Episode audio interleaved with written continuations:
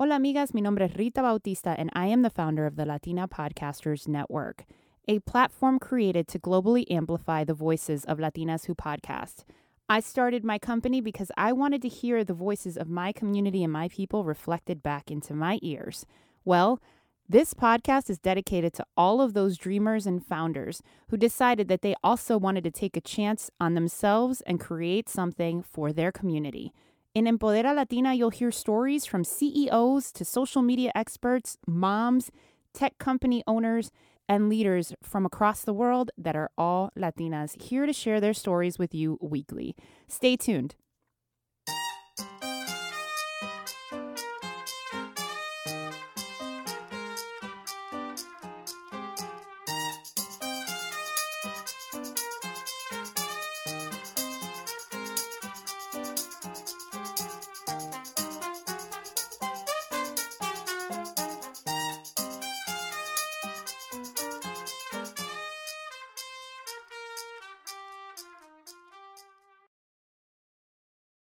Hola, hola, amigas. It's Rita Bautista here, the CEO and founder of the Latina Podcasters Network, joined by Rosalia Rivera today.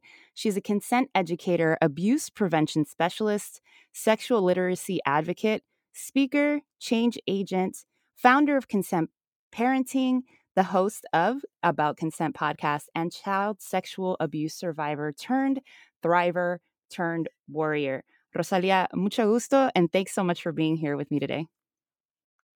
Thanks for having me. And I have to say, I love how you roll the R's on my name because I usually do it. so, yeah, thanks for having me. Absolutely. It's so exciting to be here with you.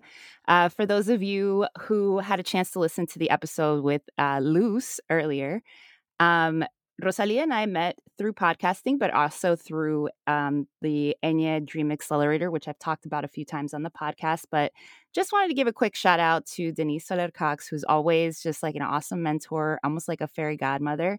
Um, and so if you're listening to this, Denise, if you're not, I'm going to send it to you anyway.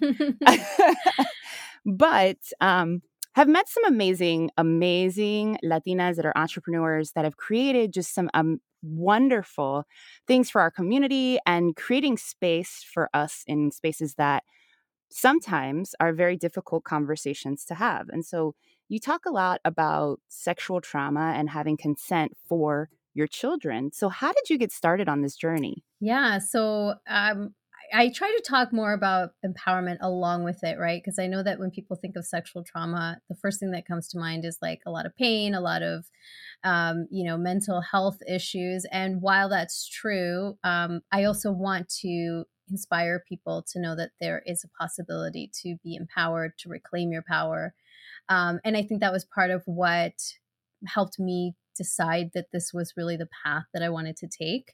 Um, and it started with really realizing that I wanted to educate and empower my kids and break the cycle of uh, trauma and sexual abuse that was happening in my family. And uh, I, it wasn't my first take in, uh, of entrepreneurship, though. I had actually uh, been an entrepreneur before. I had a marketing agency.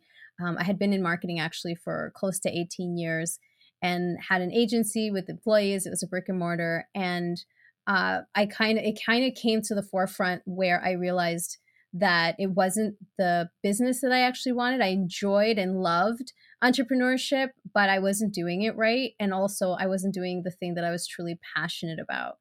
Um, and so when I had to f- be forced to slow down because of health issues, uh, not just with myself but also one of my children, I did a lot of soul searching and um, and it was around the same time when I started realizing that what I had been educating myself about with my kids to empower them was something that wasn't really available to other parents.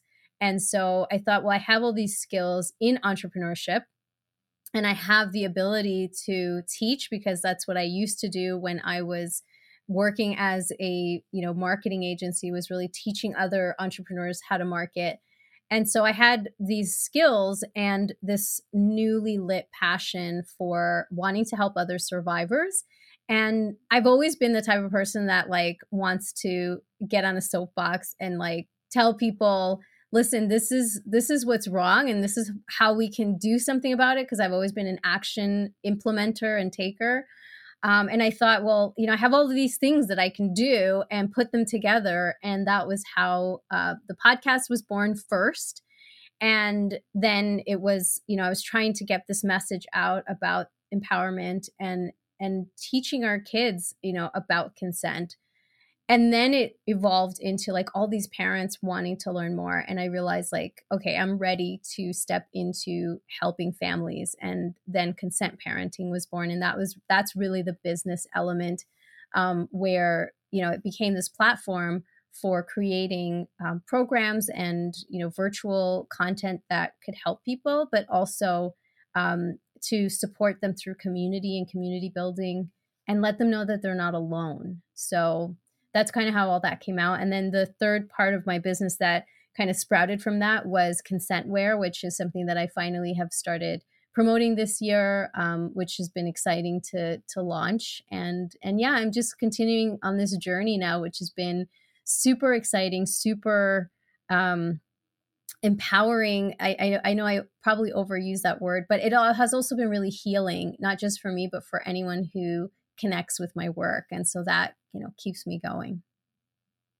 How would you define the word empowerment or empowering?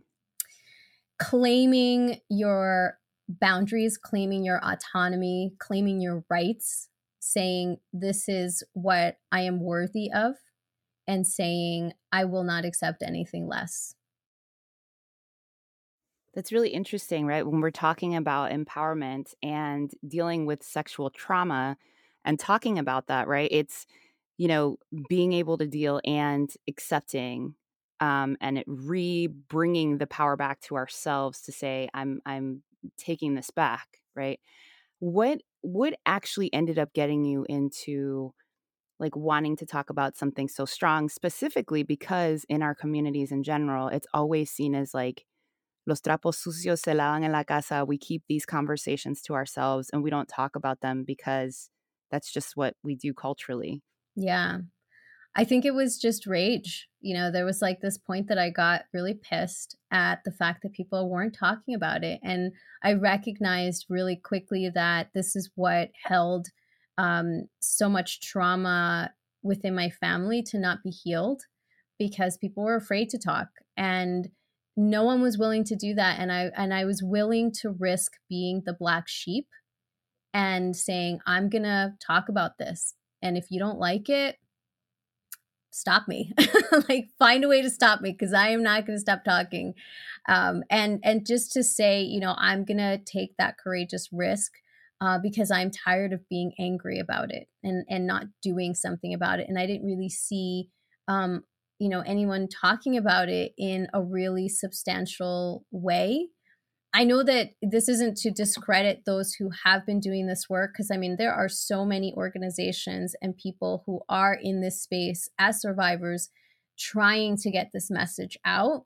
But I feel like they've been kind of following the status quo to some degree of trying to talk about it, but on deaf ears.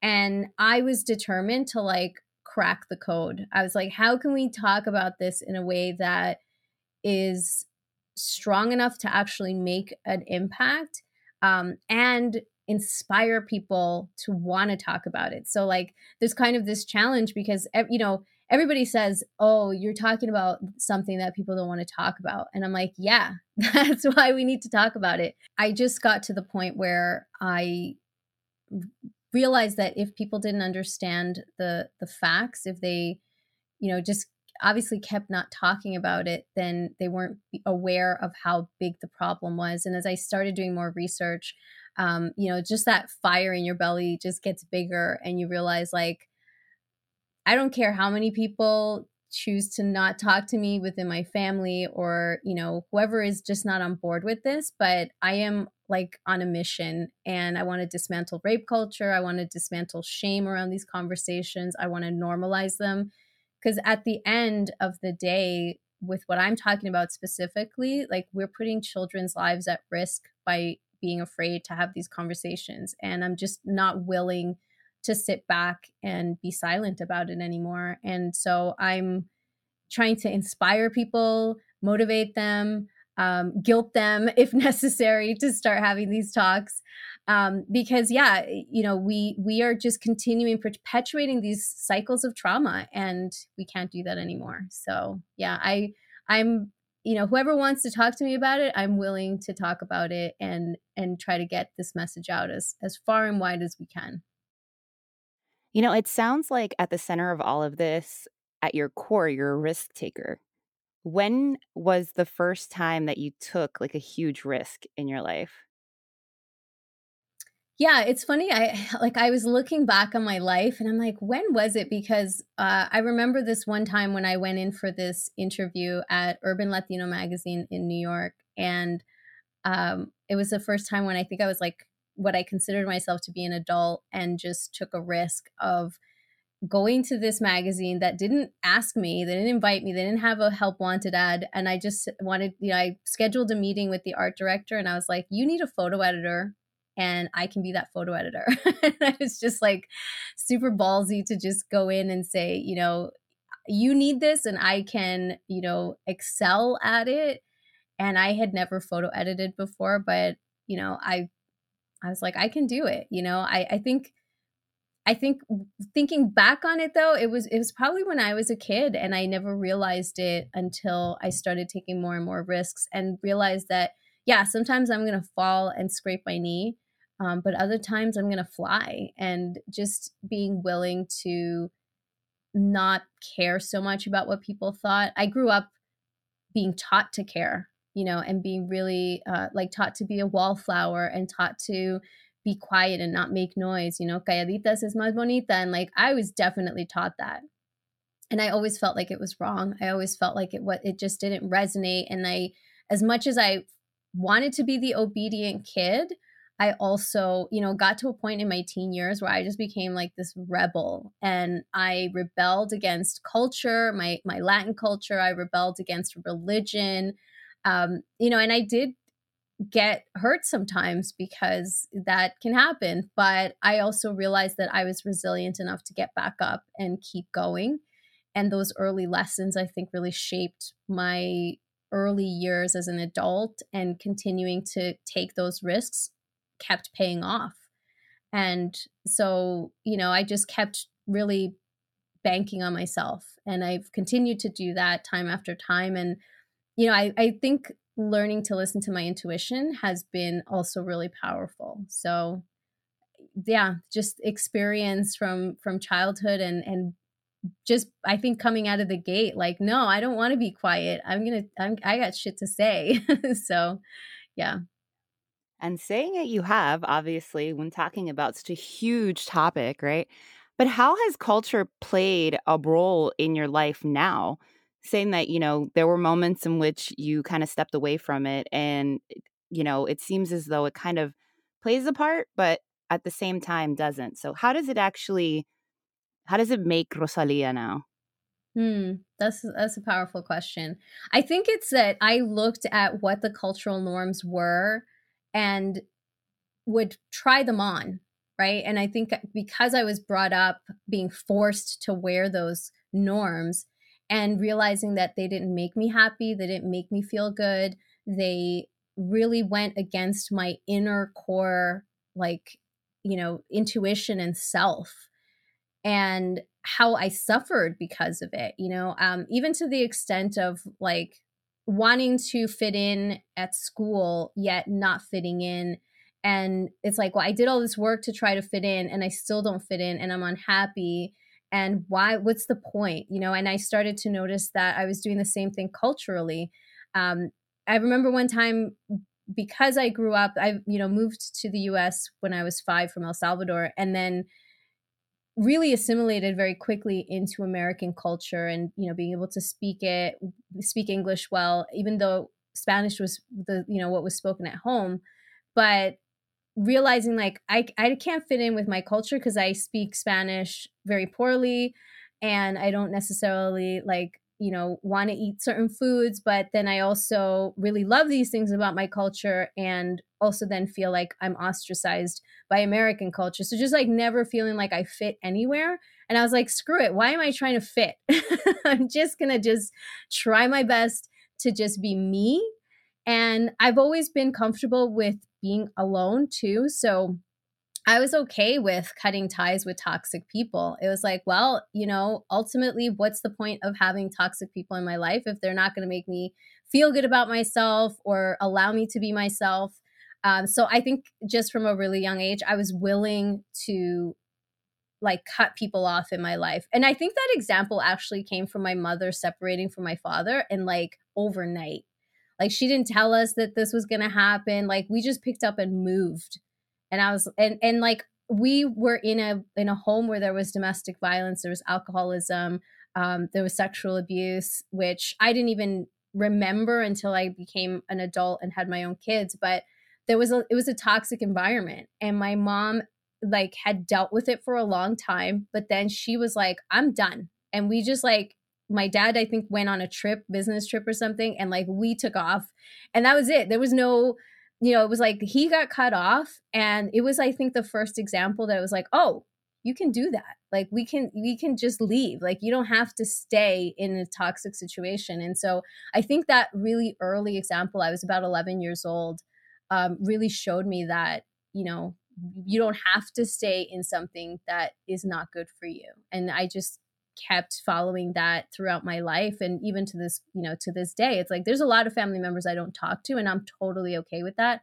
Um, i don't subscribe to this idea that like just because they're family i have to be loyal to people that are not healthy in my life. So you know that's that's very against this you know this idea of collectivism and cultural norms around that but i'm okay with being the black sheep if it means that i'm going to be happier and healthier and pass on happier healthier people into the world.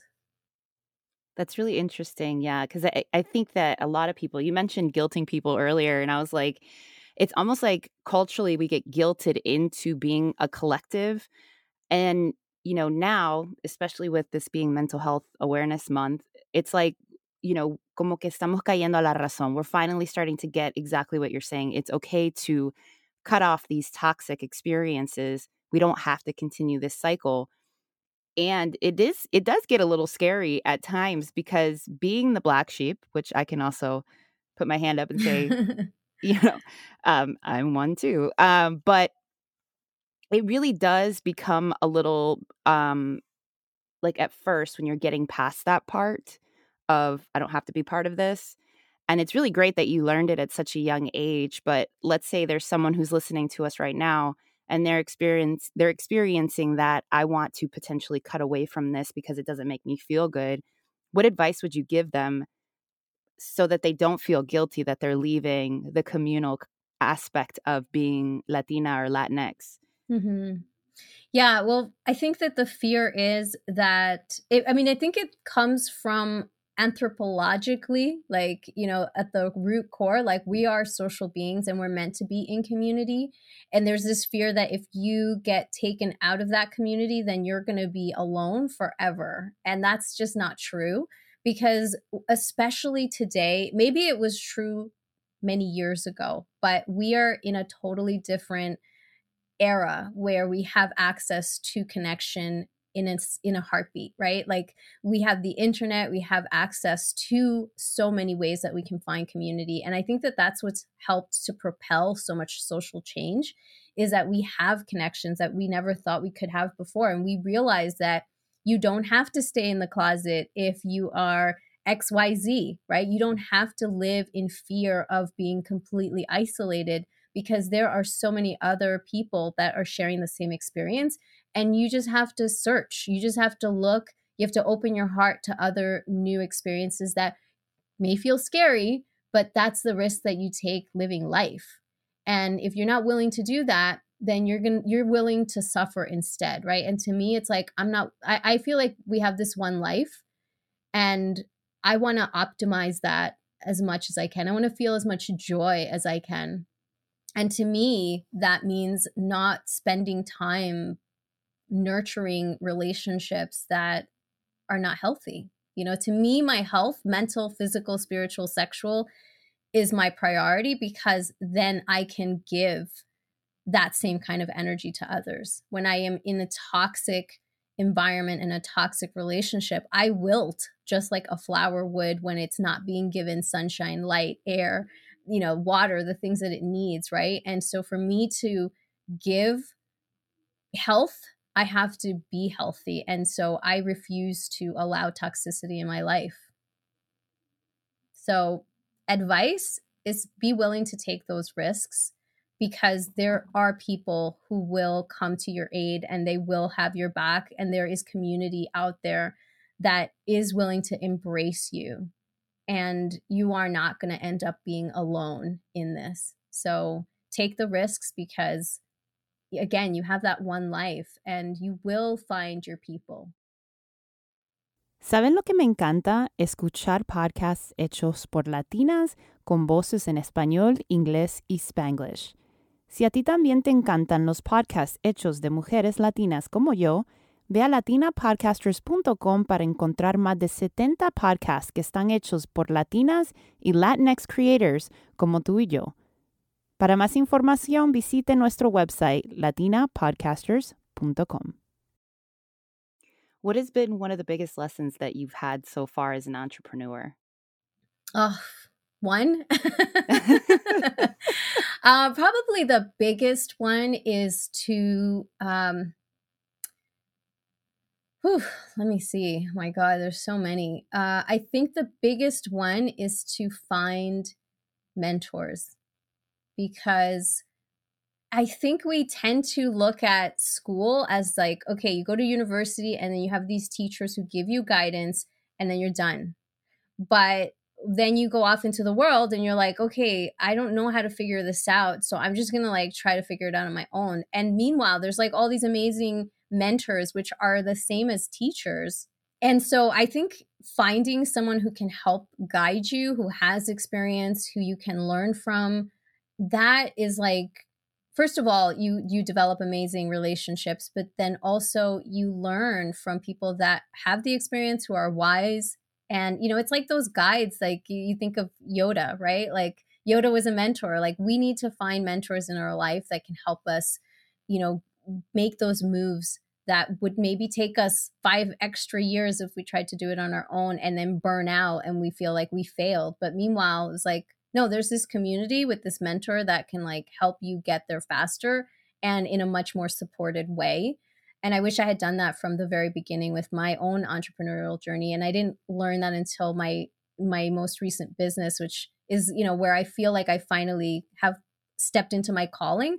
But that was nurtured by the right mentors who said, you know, this this matters. What you're doing is helping people. Here's how I can help you make that happen faster or easier or better, you know. And so I would say, yeah, finding a mentor and and not just one. You know, I have multiple um, that I think you know are already doing what I want to be doing and have helped me learn how to get there faster.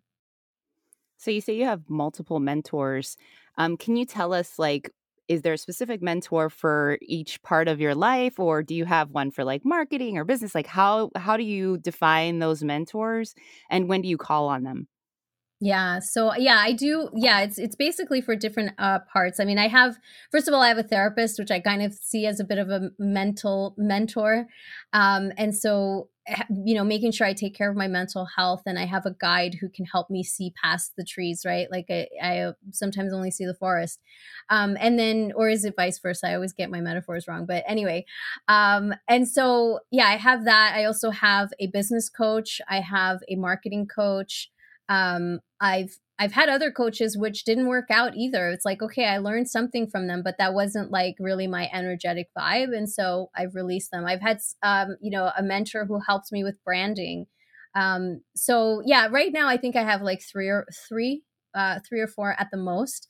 Um, but I, I would never try to do this ever again without some kind of guidance and support because otherwise I'm trying to do like too many things on my own and that just burns my energy out. And I want to be able to spend time with my family and you know find joy in other things besides just my business and i used to just be fully absorbed in it because i was trying to figure it all out by myself um, so yeah, I and you know I'm I'm the I think I was like a course junkie at one point. I was like I need to learn from this person and that person, and uh, like went kind of down this like bit of a trap, and and that's okay too. Like you know sometimes you just gotta test who who it works with the best and who you can learn from. Um, so I don't regret any of that, but I think you know refining like making sure that who you are working with you you vibe with energetically. That's really awesome. I want to take a second to go back to something that you mentioned that one of your mentors is a therapist. And, you know, I think we're getting better as a culture and community um, of dismantling the issue of mental health and actually being more aware of it. Whereas maybe a generation before, people would say, you know, yo no estoy loca. I'm not crazy. There's no way I'm going to talk to a therapist. I'll never forget my own personal experience when I mentioned to a family member that I was going to therapy. And he's like, But you're not crazy. Your mother is. And I'm like, mm. That's not nice.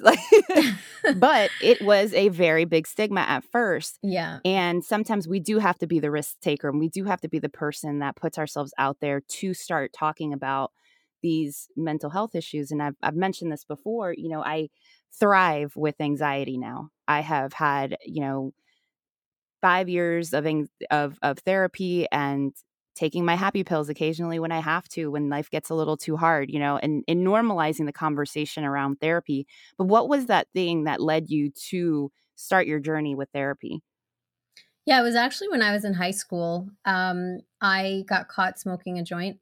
well, I actually got caught high, not smoking a joint, because I was in the cafeteria, and I think the te- the the student aide or the teacher's aide um, saw me and recognized right away that like something's up and took me to um, you know the principal's office. And about a week later i had to meet with a school counselor and she actually wasn't even i think she was the school psychologist um, and she did this meditation with me which i'd never done before and and she walked me through sort of doing like a body scan and kind of a hypnosis thing. And really and she recognized early on that I could achieve what I was trying to achieve with getting high through this other process of you know mindfulness and you know what i didn't know at the time was like essentially hypnosis meditation you know kind of kind of technique. Um, and that was the first time that i thought like oh that's that's interesting right? Because to me the only time that you ever get quiet is when you're praying right? I was raised like in a catholic home so um, and then I, in 11th grade, I actually took a psychology class and it was game changing. So I took this class uh, in 11th grade, which is a, a psychology class. And interestingly enough, the teacher who taught the class was considered and like all i think the teachers and the students kind of like behind their his back kind of laughed like oh he's crazy which is ironic because he's you know a, a, psychology teacher and he I thought he was amazing. I thought he was like so out of the box with his eh, way of even teaching the class. Um, he always showed movies and kind of like helped us to like dissect what it was. And he showed this movie called Sybil. Uh, it was with Sally Field. I don't know if anybody's listening has ever seen it, but essentially it's about this woman who has multiple personalities and how this therapist basically helps her really integrate, you know, into a whole person and find out where this disassociation happened. Like, w- why was it? And it turned out that it was that she had been abused when she was a kid. And it was the first time I remember seeing that movie and it like blew my mind. I understood the power of looking inward and trying to understand the source. It's like you don't just get crazy for no reason.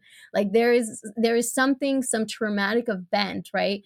And it was around the same time that we had my sister had disclosed about what happened with her abuse um, and I just connected these dots and I was like, this explains so much about why she's angry all the time. Like we used to be on pins and needles walking around my sister and it was like, why is she is she just like angry? Like, you know, and we we came to I came to terms with this is why. This is what happened, right? And that actually inspired me to actually want to go to school to become a, th- a therapist, which I ended up going to university to become a, a sex therapist, which I ended up leaving in my third year that's a whole other story. But that was really what introduced me to the idea of therapy and wanting to be a resource for survivors and to see how I could help others because I ultimately wanted to help my sister. And I think ever since then, I've always seen the value and I've always seen the power. And I started going to therapy when I was in university because I was getting triggered and I was actually in an abusive relationship with someone um, who ended up becoming a stalker. And like, I didn't realize that until I went and spoke to someone at, at my college and they were like, yeah, this person is toxic. So, you know, let, let him go. And I was able to make a, a positive change in my life. So after that, I was like, therapy is the way. You know, I will never not see someone if I feel like I need help. Um, and I just wasn't finding that within my culture. So I was like, well, what's wrong with therapy? Like, you know, people say that it's bad, but uh, like to me, it's done nothing but good. So I've just always been an advocate since since then. And I think, yeah, it started in high school.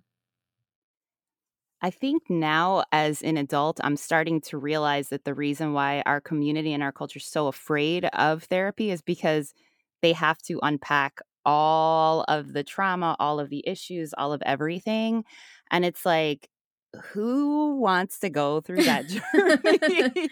you know, yeah. I love therapy too. I absolutely love it. However, that that journey is a hard one and at times, you know, you can revisit it sometimes without even knowing you're getting triggered and all these things and it's like you know, everybody wants to live like Celia Cruz, que la vida es un carnaval. And it's like, yeah. I'd rather dance and drink and party than to have to actually confront the issues.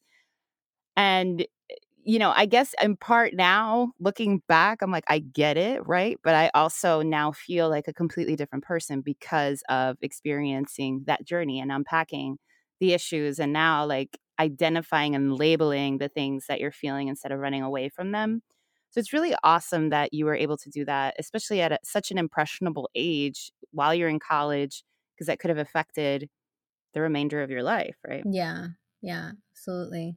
Yeah, I I totally agree. I mean, I think most people are afraid of, you know, having to look inward. Like, I mean, even when I started educating myself about abuse prevention when my kid was 5, and I got triggered constantly by what I was learning and I realized like there's something something going on here and and I started you know going to see someone because I wasn't really sure it's like I'm having panic attacks anxiety all the time um, I didn't realize until my like late 30s that I had anxiety. I just thought that I was just dealing with like being stressed.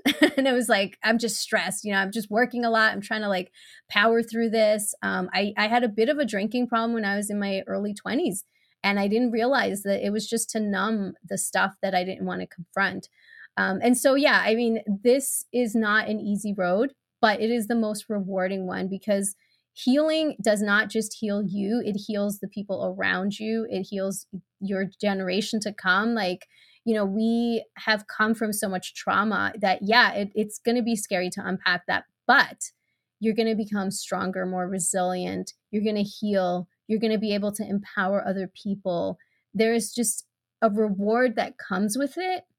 I mean, we're willing to work ourselves to the bone, right? And do this physically uncomfortable work we have the ability to do this other kind of really uncomfortable work that has much richer rewards. So, you know, I just, I can't ever say enough about it. And like, screw the stigma, you know, like, who cares? I mean, one of the things that I think biggest things I can tell people too is my mom always drilled into me like, we don't want people to say, right? We don't want people to think, right? And I hated that. Oh my goodness, like even to this day, I'm like, I need to show up with my family like a- as authentically as possible because we had to portray this like perfect family, but like behind the scenes, it was the complete opposite. And so to me, it's like, why did we have to suffer through portraying something that was fake for the sake of what? So people say something and then what? And then what happens? We're going to get ostracized. Like, I don't care. I don't want to be part of a community that I have to be fake for. So, you know, I always tell people, like, we, ha- you know, when you reframe that idea of like what people are going to think, do people pay your bills? Do people put money on, you know, put put food on the table? Um, you know, are those the people that you really want to be with anyway? Like, if people love you for who you are, that's the people I want to be with. And I, you know, if they're like, go to therapy, like that's going to help you, then that's who I know is my people. You know, if you're going to say, oh, you're crazy because you're going to therapy, I don't know if I can hang out with you, well, then you're not my people. So thank you for making space for the people that do care about my well being genuinely and want to see me thrive. They're the ones that are going to support me in whatever it is that I'm doing that's positive for me. So that's what I got to say about that. Yeah, absolutely. You know, you have to surround yourself with people of like minds and it will uh, give you a happy life regardless. Um, I just wanted to take a second to acknowledge anybody who's listening right now. If you are having feelings that you cannot define, or if you're in an uncomfortable position, you know, take that first step for yourself. Call a mental health expert. There are hotlines as well. We never know what state a person is in when they're listening to something. So I hope that anything that we're talking about right now reaches your heart and your soul and your mind and gives you a little bit of peace.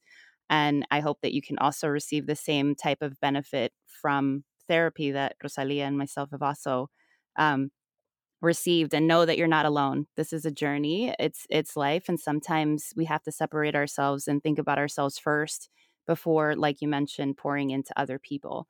Mm-hmm. I also want to just add to that too that there's other ways that we can heal. It doesn't have to just be therapy. Like there's so many different modalities today. I mean, there's hypnotherapy, there is EFT, um, you know, there's energy healers. Like there's so many different ways that we can kind of build our resilience before we step into that unpacking process. And for a lot of survivors, if they have been through a lot of trauma and they have not dealt with it, but it's showing up physically, you know, like a lot of times we don't realize like how that shows up physically. It can be chronic illness it can be you know eating disorders it can be so many different things and sometimes we have to deal with that physical part first and get ourselves resilient enough.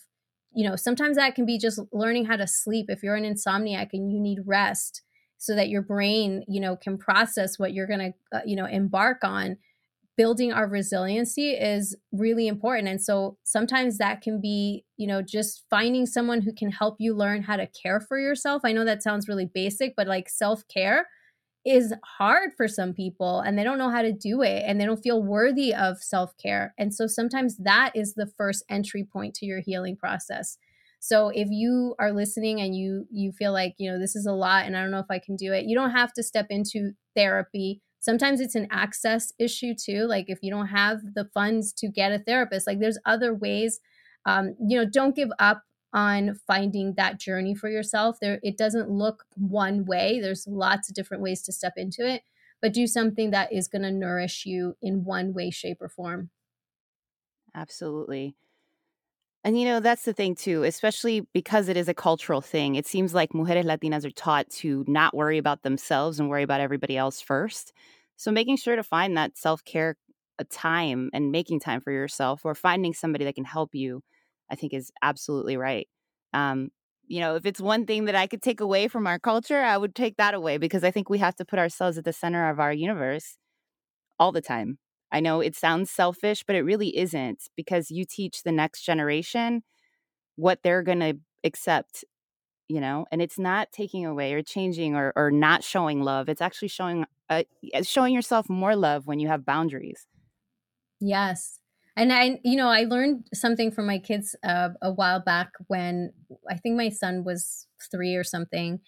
Um, maybe he was four, but anyway, he was saying, you know, mommy, I love you. And I said, I love you too, you know, and he, he says, do you love, you know, and he asked me like, you know, do you love Max? Do you love Hunter? Do you love daddy? And I said, of course I love, I love everybody. And he goes, do you love yourself?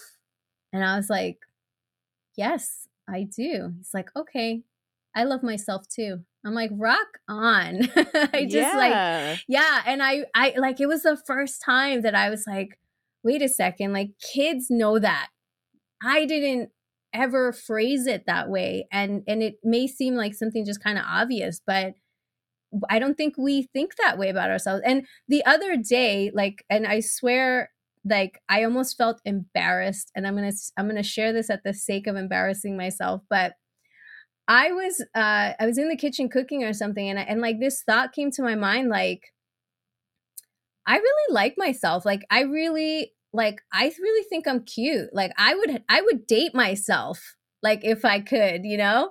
Um, and I was like, you know, if I was to meet somebody, like I would want them to be a lot like me because I mean, I, I already have met my match and he, and the funny thing is that he is so much like me. And I laugh because it's like, yeah, if I found myself, like I would think I was cute and I would think I got stuff going on. And, and I was like, is that bad for me to think that about myself? And, and it was like this, there was like this wrestling with guilt about the fact that I loved myself. I've come to really embrace who I am and accept me and love me. And I was like, that's weird. That felt weird to have that recognition of myself. And I was like, wow, that's, I think I just like unpacked and like did away with years of cultural, eh, you know, conditioning.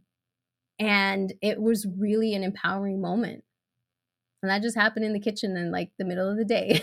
It was really cool. That's really cool that you had a chance to to have a moment like that like i mean especially with what you're doing for the community. I mean you have a, a uh, quote or i think this is your motto essentially on your website that says mend the past change the present teach the future.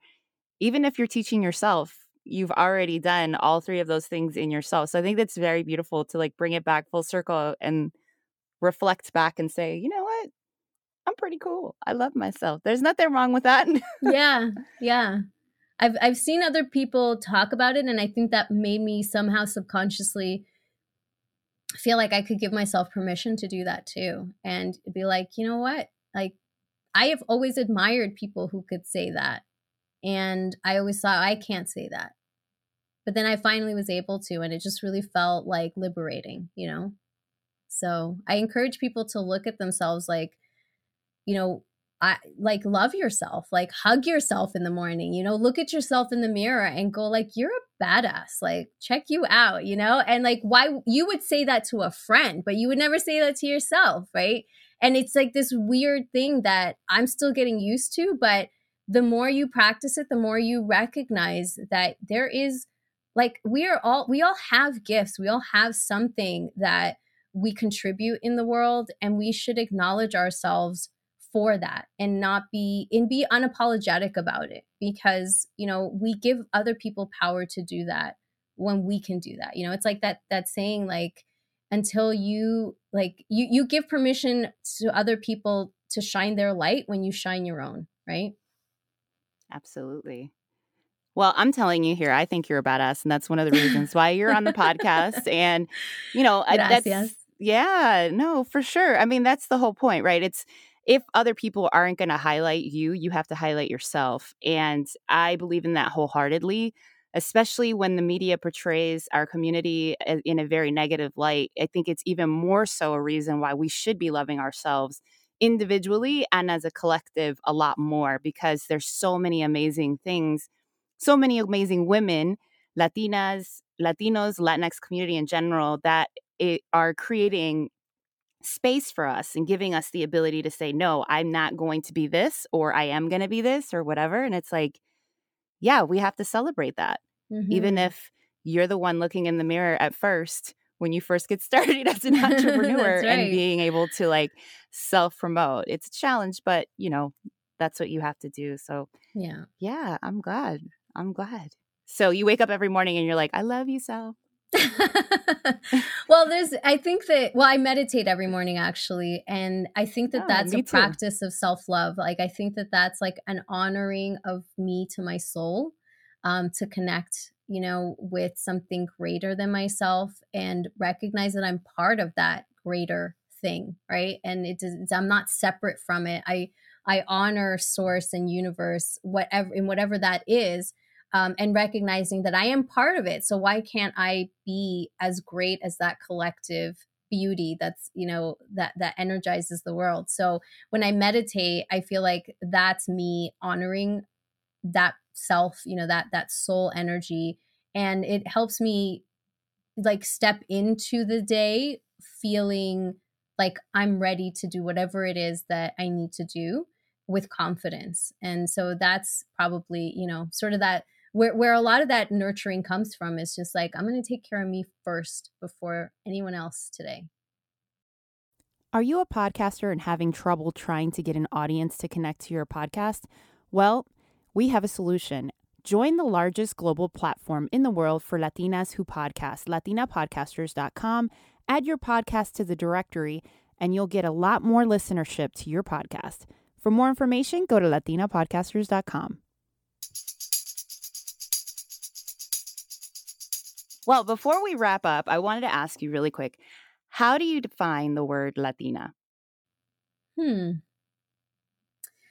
I think to me, uh, the word Latina is all of the different flavors that come from Latin America, whether you've lived in the US forever, um, but you have some kind of connection to it, you know, through some aspect of culture or roots, and you embody and, and honor any element of it. So you don't have to, you know, just like be a Spanish speaker or an English speaker. Like, I think that as long as you identify in some way with your roots or your culture and you celebrate it, that makes you Latina. That's a beautiful definition. Thank you so much for that. Well, now for the lighter part of the podcast episode, ha llegado la hora del empoderamiento. So we are here for Power Hour, and we're going to ask Rosalia some rapid fire questions and we'll see if she can answer them as quickly as none of the podcast episodes so far. Nobody's been able to just like go off the cuff, but right. you might be the first one. I have a, I I believe in you. Are you ready? This. I'm ready. Let's do it. All right, let's go. What was your favorite class in school? Psychology. Are you superstitious? A little bit. What superstitions do you believe in? numbers. I think just like, you know, seeing double digits, like I always say, okay, what does that mean? So that's probably the biggest. We go to karaoke. What song do you pick? Oh my God. Probably something from George Michael. I was raised in the 80s and I have like a radio in my head and George Michael music for some reason always comes up. So that's probably the first thing that would come up. Who is your favorite family member? Oh, God, my mom. Ooh, mom. Okay. What was your favorite meal growing up? Mm, plátanos uh, con huevos and uh, refried black beans. Like, oh, mm, yeah. That sounds delicious. Mm-hmm. If you had to delete three apps from your phone, which ones would you delete? uh, geez, that's a hard one. I don't even know what apps I have on my phone probably um, there's a one called Brain Toss, and uh, probably my uh, oh, that's hard. I don't know what else. I'm like, all of my apps are there for a reason. Um, I would maybe say uh, there's one that I use for um, like probably Canva because I don't really I use it more on desktop, and um, there's one for captions. So those are the like the least you least ones I use. That's a hard one. have you completed anything on your bucket list? Uh, probably most of it. Um, I, I mean, I still have a, a long list, but I think I, I try to consciously check off as much as I can. What's the name of your favorite cow? of my favorite there, cow. Yeah. She has a farm. I cows. have two cows. um, well, my kids named them and probably Butter because I love butter anyway. That's awesome. Yeah. I love that name. You're hilarious. So cute. Um, did you have a nickname growing up and what was it? Oh, I hated it. Do I have to say it? yes. Oh my god. Um all right. You you know, you're funny. Like I now I feel embarrassed. Um all right, it was it was Chali.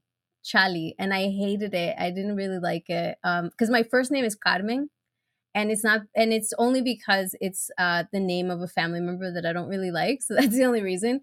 But I didn't like Charlie. I just was like no I'm I started calling myself Leah because it's Rosalia. So I was like Leah is the new name. And uh I stopped using it. So that's funny. Just brought back memories. You know it's funny because um Ana La Madrid which was the second episode her nickname was Ojos de Mamon, and it's still like the funniest to me. I'm like, this girl's hilarious. But um, but yeah. So we all have those nicknames that nobody wants anybody to know, and they're like, please don't call me that. Like now it's on a podcast. Thank you very much. Right. You're welcome. You heard it here, guys. The secret's revealed on Empodera Latina podcast. Rosalia, it has been such an awesome honor to have you on. Thank you so much for talking about your story, your journey, how to be a risk taker, and your therapy experience. How can people get a hold of you if they're interested in finding out more information about consent parenting or um, how to live and thrive through any difficult experiences that they're having? Hmm. Well, thank you for having me. Like I this was such a fun episode and I know we talked about some heavy topics, but that rapid fire was hilarious. I loved it. Um yeah, so if people want to connect, you can go to consentparenting.com. Uh, my podcast is about consent.com and my clothing line is consentwear.com. And uh, all of my resources are there. You can, you know, connect with me also on Instagram about consent and podcast and consent parenting. I'm really active there. So if you want to connect, you can DM me as well. That's awesome. Thanks for tuning in to Empodera Latina podcast with your host, Rita Bautista. I'm hoping that you got a chance to fill yourself up with amazing, empowering stories from Latinas like you and I. For more information on Latina Podcasters Network, go to latinapodcasters.com. We also have a directory of over 70 podcasts listed there, all made by Latina and Latinx podcasters. Follow us on Instagram, Facebook, and all your social media platforms. And don't forget to rate and subscribe to this podcast. And remember, keep it positive or don't keep it at all.